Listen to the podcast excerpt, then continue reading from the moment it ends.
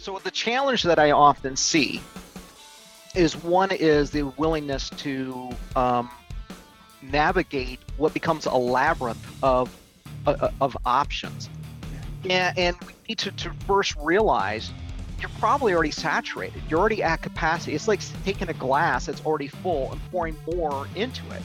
It's like, right. oh well, here, let me throw more more crap at you, and you're like, I can't absorb anymore.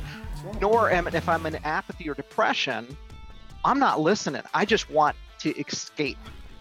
I'm Dr. Bart Rademaker, and this is the Doctor's Guide podcast. We are inundated with so much information, and as my good friend Chad has educated me on this, the content and the context, there's such a disconnect in that.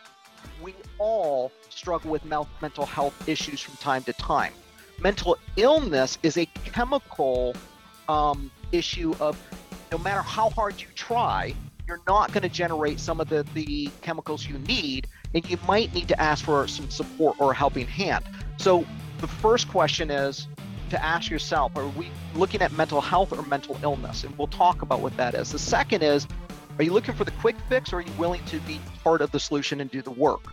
The system today is actually designed in a very specific way that may not actually be designed to serve you, right? There's an illusion there.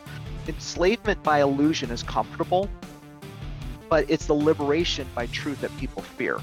Truth does not charge, it is Mm. available to everyone, but it begins in, it is screaming inside of us. And that's where the journey begins. We have to be willing to tune into our inside voice once Yep. again. If that inside voice is demeaning, is shaming, is guilting you, that is not that that is not your highest self. That is your ego or society.